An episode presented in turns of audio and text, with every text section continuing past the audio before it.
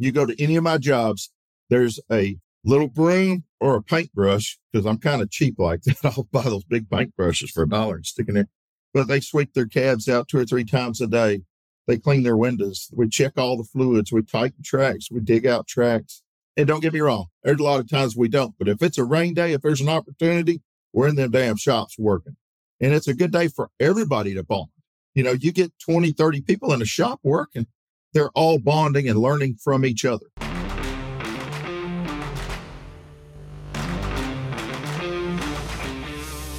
Welcome back, everybody, to the ConExpo ConAg podcast, brought to you by our good friends over at Komatsu. Always appreciate them.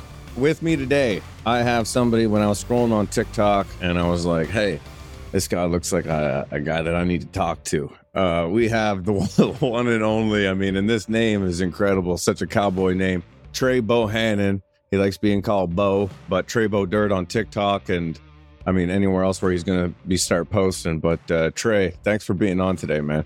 Tell you, thank you for inviting. Pretty cool to get to do something like this. Yeah, man, 100%. And you know, it's awesome. So, to, for the viewers at home, and I, I was kind of chatting with you last night, where I kind of found you was I was scrolling through TikTok. You know, I, I have two kids, so whenever I get a little time to myself at nighttime, I find myself okay just before bed. You're you're looking, catching up on the world, and I saw Trey Bo Dirt and you had the Con Expo hat on. Oh, or Con Expo hat. And I'm like, I'm always looking to, you know, interview interesting people. And I'm like, the way that you're talking and and just the way you carried yourself. And I was like, I gotta get this guy on. So tell us a little bit about yourself. Like who is, you know, Trey Bo Dirt? Uh, what do you do? And yeah, start with that. Uh so I uh started this business as a kid and I uh started mowing yards that led into doing some residential landscaping. And then as just time progressed, things progressed, you know, and I, uh, next thing I know, I got more sitting around the shop than I can shake a stick at. Yeah, that uh, it definitely appeals and looks that way online. I mean, and last night you were saying too, like you're a big fan of the older equipment, right? Oh yeah. I mean, I went to a job this morning. We've been on a few weeks. We moved a lot of material on, and they got mostly all new equipment out there, but I started the job off clearing with the old dozers, you know, and it is always a funny reaction because people, you know, the, the, superintendent on the job, he'll look at you and go, what's all this bull? Unless what we're finna knock all these trees down with and pop stumps and then we're going to sling some dirt in here, you know? So I always get a reaction out of the older equipment. Yeah, no, 100%. And you would, you totally would. And I see that online as well, too. People like commenting about the older equipment like you said though like i got some newer stuff and some older stuff and the older stuff works just as well if not better well and it's a tool each a tool for a separate job you know and and i'm, I'm decent at working on the older stuff too yeah this new stuff today is you know i was telling a young man that the other day he, was talking about an excavator's right at 300 grand and i said man that, I don't see how you can afford that. He said, I can't.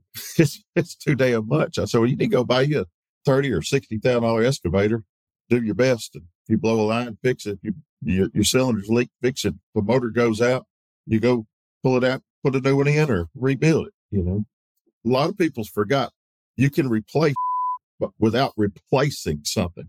Yeah. You know, no, 100%. You're right. And it's interesting because you hear a lot of the other way of it, which is like, hey, I'd rather make payments on something, you know, and, and, and then there's warranty or stuff, but you're like kind of the opposite. Well, I'd rather not make a payment on it. I'd rather just kind of fix it. That's right. Yeah. I mean, and there's, there's times you do need payments on stuff, but I, you know, I, I prefer to handle our own deal and make our own destiny on that. You know, I'm not going to overload my ass. You know what I'm saying? So you started the business when you were younger. Like, how old were you? What, what was your upbringing? Like, what did your dad or your mom do? Did you go get into this industry? I'm curious. Well, my mother was always a home mom and, uh, my father, he was in the National Guard and uh, he worked for Sears and Roebuck and Company for a long time. Uh, he was over the uh, appliances and uh, then he had a little farm. So always, as a kid, you know, I played on the farm and I think we had 150 acres. You know, it wasn't much, but we grew wheat and soybeans and then got into rice and stuff like that. But it was never a big farm, but we enjoyed it. And and I think that molded me more than anything because I'd see my dad with a chainsaw And I'm like, shit, I got to get a chainsaw. You know, they weren't going to let you have a chainsaw at four or five years old. I tell people all the time that, you know, they say, oh man, it was so hard growing up. You know, uh, the, our, our, we had tractors with no cabs and you'd work all day. And, and at lunchtime, dad would bring you a can of Annie's with no wrapper on it and an old Milwaukee beer that had no paint on the side. So you'd have something to put in your damn tractor. That's awesome. We was in the middle of nowhere, you know. So if you didn't pick it up the store, generally the store was closed at four o'clock in the morning when we went by. And if you didn't pick it up the night before, it just was what it was. So you grew up in Arkansas then? Oh yeah. So where where you're from? You're from Pine Bluff, right? Yeah. We had a farm in Lone Oak and my, we lived in Jacksonville and then my grandfather passed away down here in 93 and I had a grandmother down here that she had to have help. And so that's kind of when I made the transition. I said, she had, you know, 25, 30 cows and, you know, uh, 150 acres there on that little farm. And I just started coming down here and really helping her. And I didn't know anybody in the town. So as I started meeting more people, you know, and I remember looking at the mowing crews down here when I was young. I was like, damn, man, I, I want to be, you know, I want to have four riding lawnmower tractors, you know. And then when the zero turns come out, I think the first one I tell I got a book in my truck. I paid seven thousand seventy eight dollars for that that zero turn, and uh, everybody's told me I was crazy. They said you've lost your damn mind. And then I started thinking I've lost my mind. And uh, within thirty days, I went and bought another. You know, and now we have a fleet of them but we still run mowing crews, you know, to this day, big mowing crews. And uh, it's just cash flow. Just when it rains and it's cold, you're still getting a check. And nobody understands that. But cash flow is the only way to run a damn business. You know, I don't give a yet pressure wash or sell cheeseburgers at a lemonade stand. You got to have cash flow, guaranteed money. Yeah, I could not speak more true to that. You're 100% right. The cash flow. Anytime you, you know you're talking to somebody that's actually doing it, they'll always mention the word cash flow because without cash flow, I mean, you're done. You're nothing. What age did you start buying these lawnmowers at? The first one I bought was a Craftsman, and I was probably about nine years old. It had a, I want to say it was a 12 horse Briggs and Stratton engine in it, and it had the little torque converter with a 36 inch deck, and and I got the warranty on it. It was from Sears. And I remember the, the guy's name was Hank and he'd always come out and fix my lawnmower on a monthly basis or whatever. And I remember when I was probably a couple years into being serious about it, Hank said, they're not going to fix your mower no more. I said, I bought a five year warranty and they, they bucked on it, but they, they kept fixing my lawnmower. But Sears and Roebuck never sold me another one with warranty on it. So how did you kind of progress into like okay, like you know, like you said now, like you're doing a little more dirt work, but you have this landscaping company, and you like what's your business look like today? So like how many people are you running, and kind of what like what all aspects of the construction industry or landscape industry are you handling? So mainly only large commercial. If there's a, a an old customer or something that needs something done, I'll do whatever we got to do to help them get it done. But we're built to do bigger stuff, you know, and so basically, with that being said, your overhead's so high, you can't go rake a yard for $200 and, uh, you can't do that. And you have to learn to say no, you know, and that's the hardest thing in the world is I don't know how many people watch this show, but it, I guarantee I'll tell you every one of them, it's hard for you to say no to somebody. But when you can say no and not give an an- a reason for saying no, then you've accomplished everything. You don't have to give an answer when you say, you know what I'm saying? Don't follow it up and go, the reason I can't do this is because this. Just say no. That's hard to do. Yeah, that's a really piece of important advice. You're 100% right on that. And and the employees, you know, we range anywhere. I think we go into 20s to 30s, you know, and and if, when you start adding sub drivers and all the, the it, it, it it gets up there. So payroll's really tough. That's where cash flow helps. uh, payroll and diesel fuel. So if you minimize your your payments here, you already know payroll is way up here and fuel, you know, everybody goes, uh, well, do you know, you don't complain about burning fuel, you know, a lot of diesel and gas, you know, for all our pickup trucks. I don't because when my fuel bill's high, my income's high. You know what I'm saying? The higher the fuel is, the happier I am. Yeah, you're right. When them bulk trucks pull up and fuel up, that man, I'm happy. Yeah, it means it means things are moving. If they're if you weren't getting fuel, it means nothing's moving out of the yard. That's right. We keep GPS monitors on the tanks, so we actually have three different places we store fuel. And the reason I do that, I store a lot of fuel at the main shop. Then at the old shop, I keep fuel storage down there in case we run out of electricity or there's a storm or something. So we'll, we'll go down there and suck those tanks out as time goes on. We won't let it sit there in jail, but I always keep them full, you know. And then I got option three on fuel, and that's my farm down there. I'll keep tanks down there and gasoline and stuff for the farm, but it gives me three options. One aspect of what you're doing is super interesting to me. And, you know, like last night, you were, well, a couple things actually. The first thing that was really interesting was, you know, you were talking about, you know, like, you like you didn't go to college or university or anything like that, but here you are running a successful business. And and I, I have to give credit to the people that work there. I've always had really good people. I don't know how to answer an email. I never plan on answering a damn email. I'm just now starting to text people back. and I they made me get rid of my iPhone or my uh, flip phone a few years ago. Holy. And I hate it because well, you know, the machine, it's too heavy in your pocket, you know, but uh, it's like you got a beer can in your pocket all day weighing you down. Well, I texted you last night. I said, Hey, man, good talking to you. Save my number. I didn't get a response back. I was like, Well, he's, he's either falling off the lawn chair or he's just whatever. uh, after I got off phone with you, I went down to my fish camp, fished till after dark, you know. Well, go live life. Yeah, they fish weren't biting, but I there was an older gentleman down there and he needed help getting his boat up. So it was a good deal that I was there to help him get his boat back up, you know. So what is it about social media? Like how I found you. So like take me through that. How does a guy like you that had a flip phone a couple of years ago go from that to on TikTok, which is a very, you know, it's not it's not new, say, but it is, eh, you know, like Instagram's been around for longer, you know, like how did you get posting on there? Like what made you want to do that or was it like what happened there? Because you found a lot of success. So the the guy I worked for as a kid, he was my mentor and he had a little farm and I helped him. It was actually a big farm. So I'd be over there working on daddy's farm and I'd see George over there working and I, he had tractors with cabs and they were blowing black smoke. I was like, that's where I want to be over on that side of the fence, you know? So I'd see him at the grocery stores and whatnot. And I went to work for him and he taught me everything about money. You know, he taught me uh, how to work on stuff. I mean, everything. You know, I was like his son, you know, even till the day he died a year and a half ago. But you don't find that anymore. I mean, nobody that could teach you from fuel to finance to land purchases, any of that. And he taught me every every bit of that.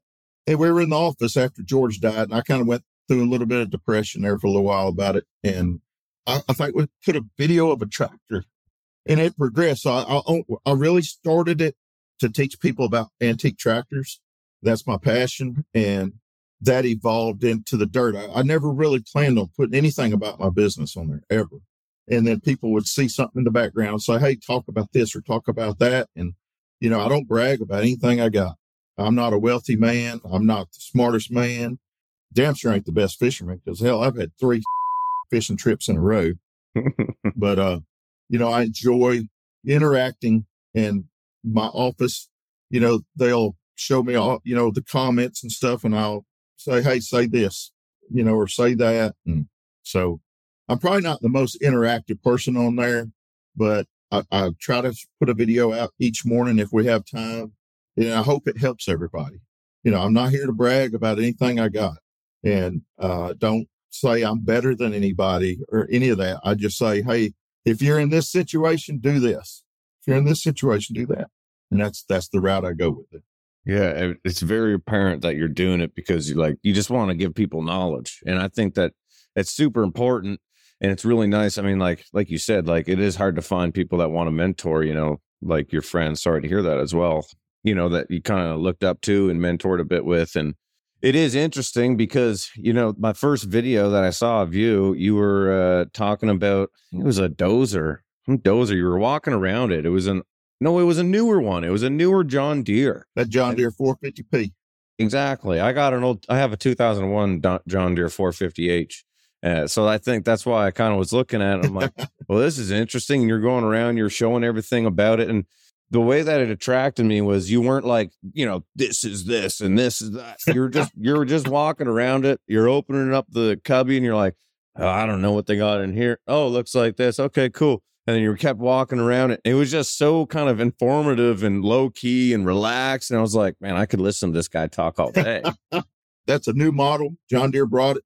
We kind of get the first thing that comes out. They'll send down to the shop, and if we want to buy it, we'll buy it. You know, uh, we didn't end up buying that dozer. Uh, it sold literally like that day. I never got to drive it or nothing. Uh, but John Deere and Caterpillar has been really good to us, and Komatsu uh, Powers Equipment out of Little Rock, that's Komatsu dealer. I purchased a Komatsu from them uh, two, three years ago, a PC 200, hands down the best track hoe ever built. Yeah, I'd agree. We had a 170 and that they're they're a great machine. Lots of power, good on fuel. They they swing easy. Everything works good on them. Matter of fact, I pulled all the cylinders off that one a month or two ago and sent them up. Had hydraulic company rebuild them. Hmm. What's your What's your favorite aspect of what you get to do each day, kind of day in day out? Like, what's your role? I guess maybe like within the business. What are you doing every day? Uh, so I don't get to like run equipment like I used to. You know, I'm better at organizing than anything. I, I, I tell people this all the time. I'm not great in the office, but I do have great office people. I'm not really that good at running a bulldozer. I got guys, young guys that can finish grade running three, four mile an hour. And hell, I get out there, it looks like a damn motorcycle track, you know. But and I'm not that good on track. I get pissed off on track if my tracks ain't level, you know, and it does that little teeter. I'm going to sit there and grind that track down. I'm going to lift that side and grind it down till I'm level. So I get in there and kind of get upset a little bit, you know. So I'm not good at running a lawnmower, to be honest with you. Those new mowers, I'm not, I don't even know if I could crank one, to be honest with you.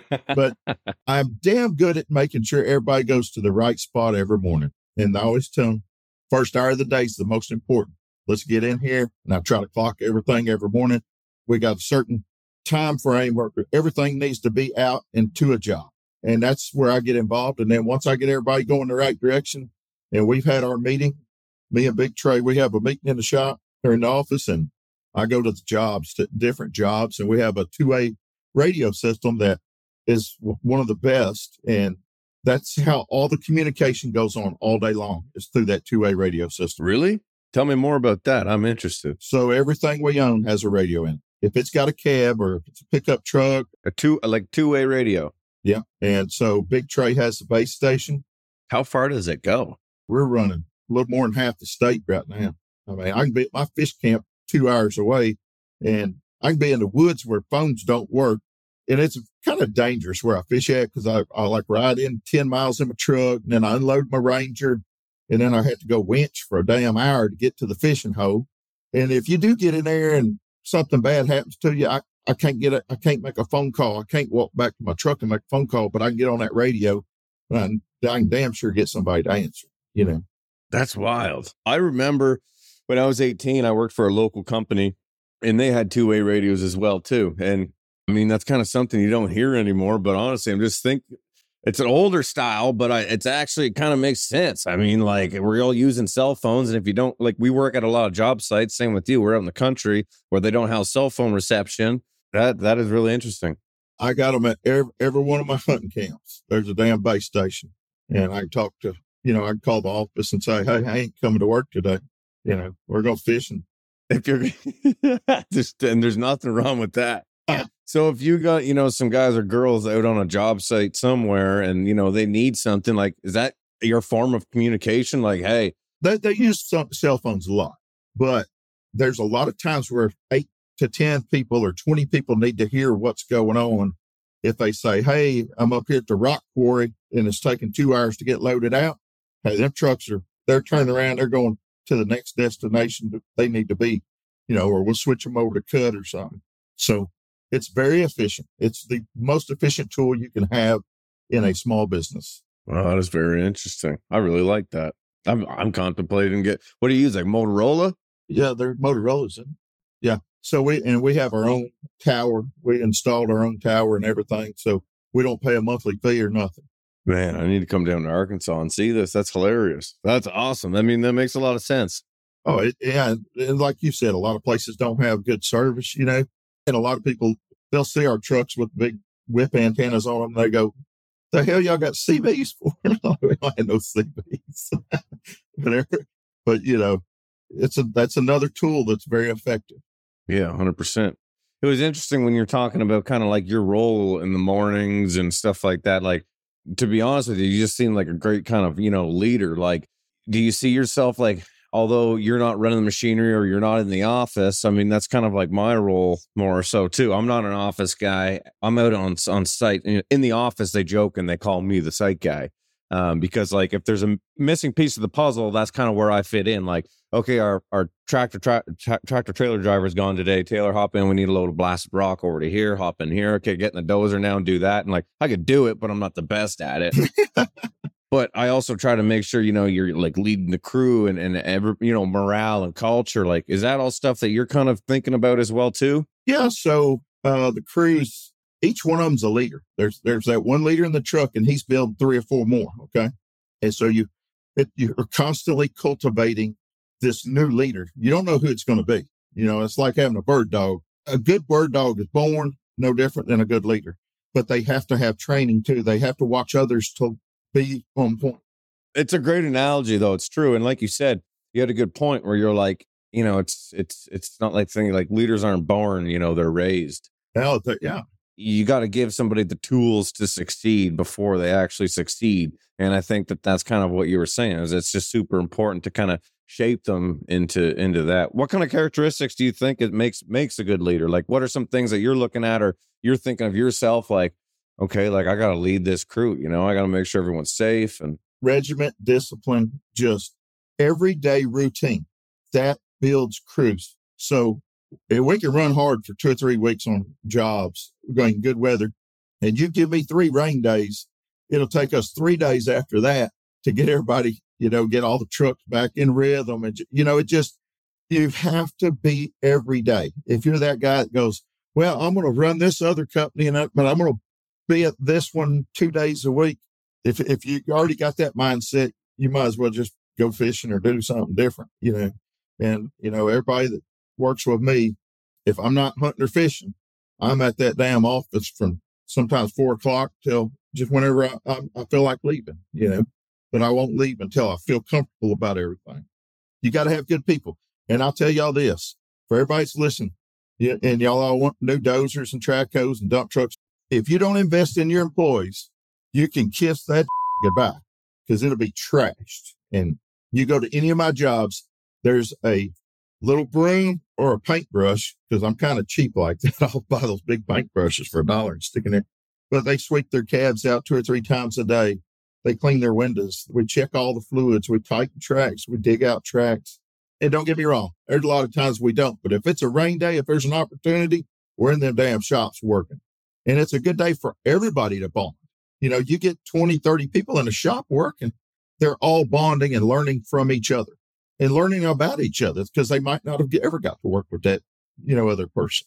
That's a really good point. You're right. I mean, you know, and it's, I, th- I think as well, too, because we're a small, medium sized business as well, too. You know, like you could go in any of our excavators right now, and I believe we don't have an excavator operator over the age of 23. They're all young guys. Yeah. Yeah. And you go in there right now, and they're all wearing sock feet. Their boots are sitting on a mat right like they're they got their work boots but they're on a mat beside the pedals and they're in sock feet and those cabs are squeaky clean that's impressive. Yeah, this is how we run it, you know. And I'm not saying not every single machine, but all of our excavator operators, and then then they kind of get it in between them, like who's is cleaner, who's not. Our dump truck drivers, we hired our first female truck driver a month ago now, and I moved it. We took a company photo the other day. I got in the truck real quick, moved it. I got out. She's like, "You were in my friggin' truck." And I'm like, what do you mean? And she's like, there's there's boot marks on it. And she keeps that truck spotless. So you're 100% right. And I think it's easier when you have a smaller, medium sized business. But as you grow larger and get larger pieces, you know, you'll need to fill the seats with people that necessarily, you know, won't want to care just as much. But it's it's nice. And you're seeing more females getting into this industry, whether it be in, in the office or being in the estimating or being in the in the actual equipment. You're seeing a lot more of that. It's very impressive because a lot of people back in the old days would say, "Oh, female can't run this bulldozer." I see them running them better than the grown men. Well, you want to know something impressive?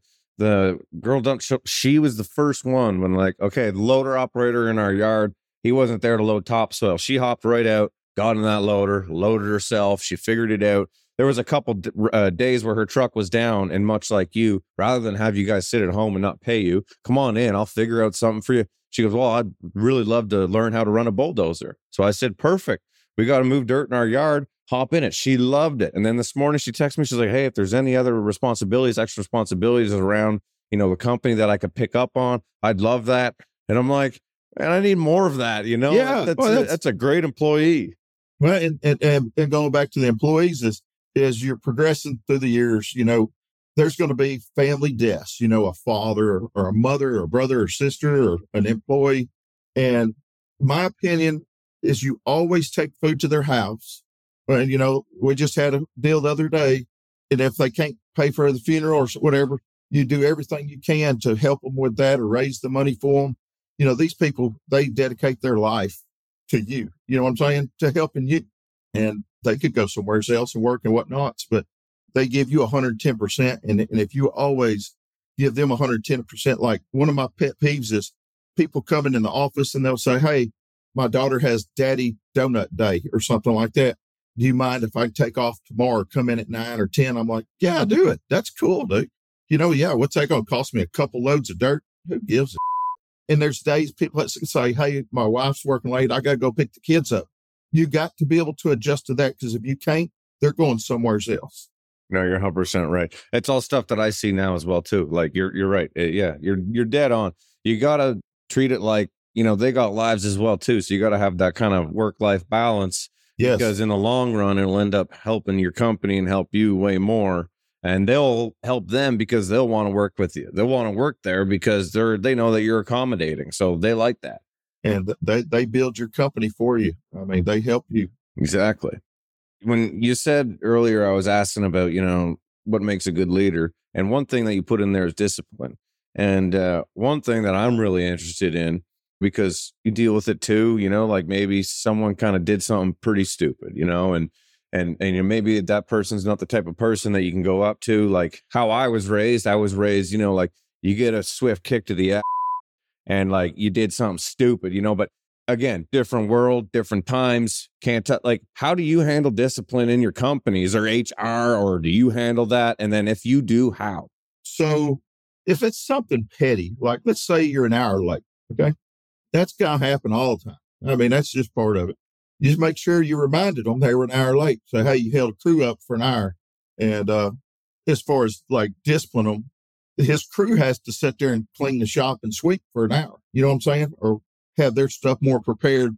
So it's not always hurting you that bad, but you, you have to voice your anytime and like, oh, windows get broke or just, man, I, I, it happens to me every day. So I've been able to channel a lot of that away from being pissed off. I just, it happens. You know, we're making good money. We can pay for that hundred dollar part or thousand dollar part or whatever. And if you can't get that mindset, you can't do this anymore.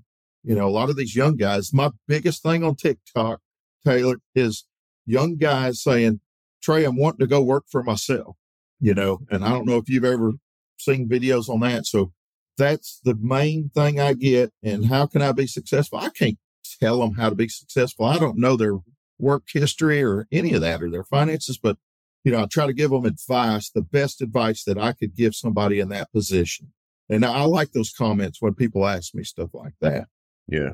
Well, it's good because I feel like you got a lot to knowledge to kind of give with that, you know, like being raised the way you were raised and starting things how you kind of started them. What would be then if if if I was somebody that was like, hey, you know, Trey, I want to start a business. What what advice would you give somebody? But you know, these are young guys, and so they're seeing other people successful on social media now that we didn't see when we were kids. You know what I'm saying? So as a young guy starting in the business, I would say find a mentor, go work for somebody for two or three years, make sure it's something you want to do, you want to invest your life in. And if you feel like that's a good investment for your life, go 110%. You know, you're going to, if you're going to go, you go 110%. Yeah. It's about working really, work, working hard and, and kind of putting in that work, you know, and work smart. You got to work smart. You know, I've made a lot of bad decisions and I should have sent this truck here, this or that. And I look back at the end of the day and go, Hey, you really messed that one up, you know? do you have one kind of like event that was a really good you know lesson learned that you'd like to share you know kind of one of the one of the bad things right Yeah, I hauled gravel on a big job all summer. Hell, it was 14,000 tons. It was 67 miles one way. And uh, I had trucks scattered all across South Arkansas trying to get this job done. And when I bid it, uh, one of my mentors, he told me, he said he was old dirt contractor. He passed away, but he was giving me his estimate on the compaction rate on that SB2. And I said, I got to get this job. I, am going to lose this job if I don't. So I wanted to go ahead and shave like $4 a ton, you know. Well, that $4 a ton made the difference in making money and not making money. And then we had a bunch of rain and it had gullies washed in it. I'd have to replace the gravel waiting on asphalt guys. But after it was said and done, I told him, I said, man, I lost thirty, forty thousand dollars on working all summer. And he looked at me, he goes, I bet you won't do that again. And that's the best advice I could give anybody is learn from your mistakes because you're going to make them every day. Yeah. That you look at the man hours. If you add up all your man hours throughout a, let's say a, a 300 work days out of the year, whatever, 250, you got a lot of work hours in there and there's going to be a lot of mistakes and you can't shortstop them. I mean, they're going to happen. So that's probably the best advice I can give is that if that mistake cost you $40,000, you learn. It cost you $40,000 to learn that mistake. You know, I know a lot of people drive down the road, listen to this or whatnot. They're thinking, well, I don't, I'm not going to make a $40,000 mistake. it's inevitable if you're going to work for yourself. You're going to make a lot of mistakes and you got to man up to them. You can't go have a pity party and go, oh, you know, I, daddy, I made a mistake. You know, that ain't gonna work. Yeah. What What do you think uh, defines uh, success? What does success mean in your words? I've never called myself successful, never will. But um, if I had to say success, would probably be uh, a good man that raised his family, you know, and did everything right. Uh, that's success. All this other equipment, land, and cool stuff. It's, I think in the end, when we get old, we'll realize, hey, you know, I should have spent more time doing this or that. That's a successful man. I would agree with that. Nothing kind of about money, but I feel like, you know, it's very uh, important to take care of your family and take care of the people that work for you as well, too. Yeah. That to me is, you know, being successful is, you know, every week when they get paid, hey, they're getting paid on time and and you know i might not get paid that week but everybody else is so that that that's the way she goes. I have a lot of people come up to me that i hadn't seen in 10 or 15 years and say man i appreciate you you did this for my dad or you know this for my grandparents or whatever. And it could be something as simple as changing a tire you know that was one of my worst things is if i seen somebody out with a flat tire i had to stop and fix that flat tire for them or change it you know and now I have a rule. I still do that, but if you're pulling a bass boat and I'm working, I ain't stopping and helping. you. What's the thing you were telling me about the antique tractors and, and raising some money or doing some stuff that like, what was that all about? I collect antique tractors and, uh, we do one show a year at our farm that people come from all over. They bring tractors too. So it's like a carnival. I mean, if you had to picture it in your mind, I mean, it's a lot of vendors and, and it's for Make a Wish Foundation. And we did really good raising money for them last year. And this next year is going to be more successful than that. But I just love antique tractors, you know, and they're a lot of work, a lot of work keeping them up and finding the, I used to pick any antique tractor and go throw a lot of money into it. Now I go after serial numbers and lower, you know, lower serial numbers, low production. More rare ones? Oh, yeah. So you know, there's a guy up here, uh, you know, Tackleberry, and you go in there and everything's red. You know, what, what what's your brand? Anything I want. Anything, Deere, McCormick, Moline's, Case. If it had to do with something with rice back in the old days, that's what I want. One day, ultimately, I would like to have a museum. Rice. Yeah. So everything, a lot of them run off butane. They got the huge tire, rice and cane tires on them, wide front ends. That's what I like. Butane. Mm-hmm. LP, LP. Uh, oh, we did a video on that. I, I've called them butane burners since I was a kid. Liquid propane? Liquid propane. But uh, in the South, they were, it, that one video got almost a million views because I said the word butane. And everybody in the world said, oh, that old redneck, he called it butane, it's propane. And then they would type out 82 words about how I didn't know what I was talking about, you know. and I I loved it. I thought it was great. So do you have a barn full of some antique tractors or do you buy and sell or? I don't really ever sell really. It's more buying. You know, I'll swap a tractor. You know, if I want to somebody's. So you got you have a collection. Yeah. that's awesome. Well, actually, behind me here, that's my favorite brand. I got a. I love Cockshutt. They're Yep. Canadian made tractor. Love love them. Don't have a lot around here. Versatiles were big in the rice back in the old days around here. Yeah. Yeah, the old 800s and 850s and the 900s and the triple nickels. You know, that was big stuff down, you know, in the South, the versatiles. And t- they're not as popular today as what they were, but man, when I was a kid, if you didn't have a versatile, you didn't have a tractor. We had some Steigers, What colors are versatile? uh, red. Red. Okay. Yeah. It comes out of Canada. Really? Oh, yeah, was it? I, I might, I, I'm probably wrong on this, but Manitoba or something like that. Canada. Oh yeah. I could be totally wrong on that, but I didn't have time. You were at uh, Con Expo 23. What'd you think? That was the best show I've ever been to in my life. It was a good time. Oh yeah, I Well, you're still wearing the hat, so geez, you must have liked. oh yeah, Procore was making the little hats and and Yeah. it was great. It was great to just see all that. You know, I don't ever go do anything, and this year, Big Trey was like, "We need to go out there," and all these people from TikTok kept messaging saying, "Are you going to Connex?" You know, and so we made a decision. We said, "All right, we're gonna jump in the car and drive out there." you drove? we drove. I'd never seen the country before, so I wanted to see it. Hell, we might as well do something cool. Oh, like you've like? Do you travel a lot? Do you ever get out? No, we're just flying around. That's about it. not not in a car. I wanted to see the Grand Canyon. Nice. How long did it take you? Twenty something hours, wasn't? Pretty damn good trip, you know. But hey, we got to see some beautiful stuff. And Vegas, I love Vegas. That was the second time I'd ever been to Vegas, and uh, I'm not on gamble, and uh, I enjoyed Vegas. I didn't like walking that much. They ought to give somebody like me a mandatory little electric scooter to ride around. on. You know I hear you there, man, for sure. I'm not a gambler either, but I'm a drinker and I like construction. So the two went uh, really well together. All those little tables with the beers on them. Yeah. Oh, we were smashing them.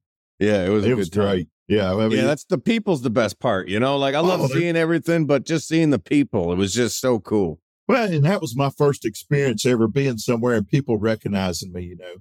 And that was, uh, I told Big Trey and them they'd stop watch the game the day before. And I said, hey, when we take off walking, it probably takes two hours to get down this hallway.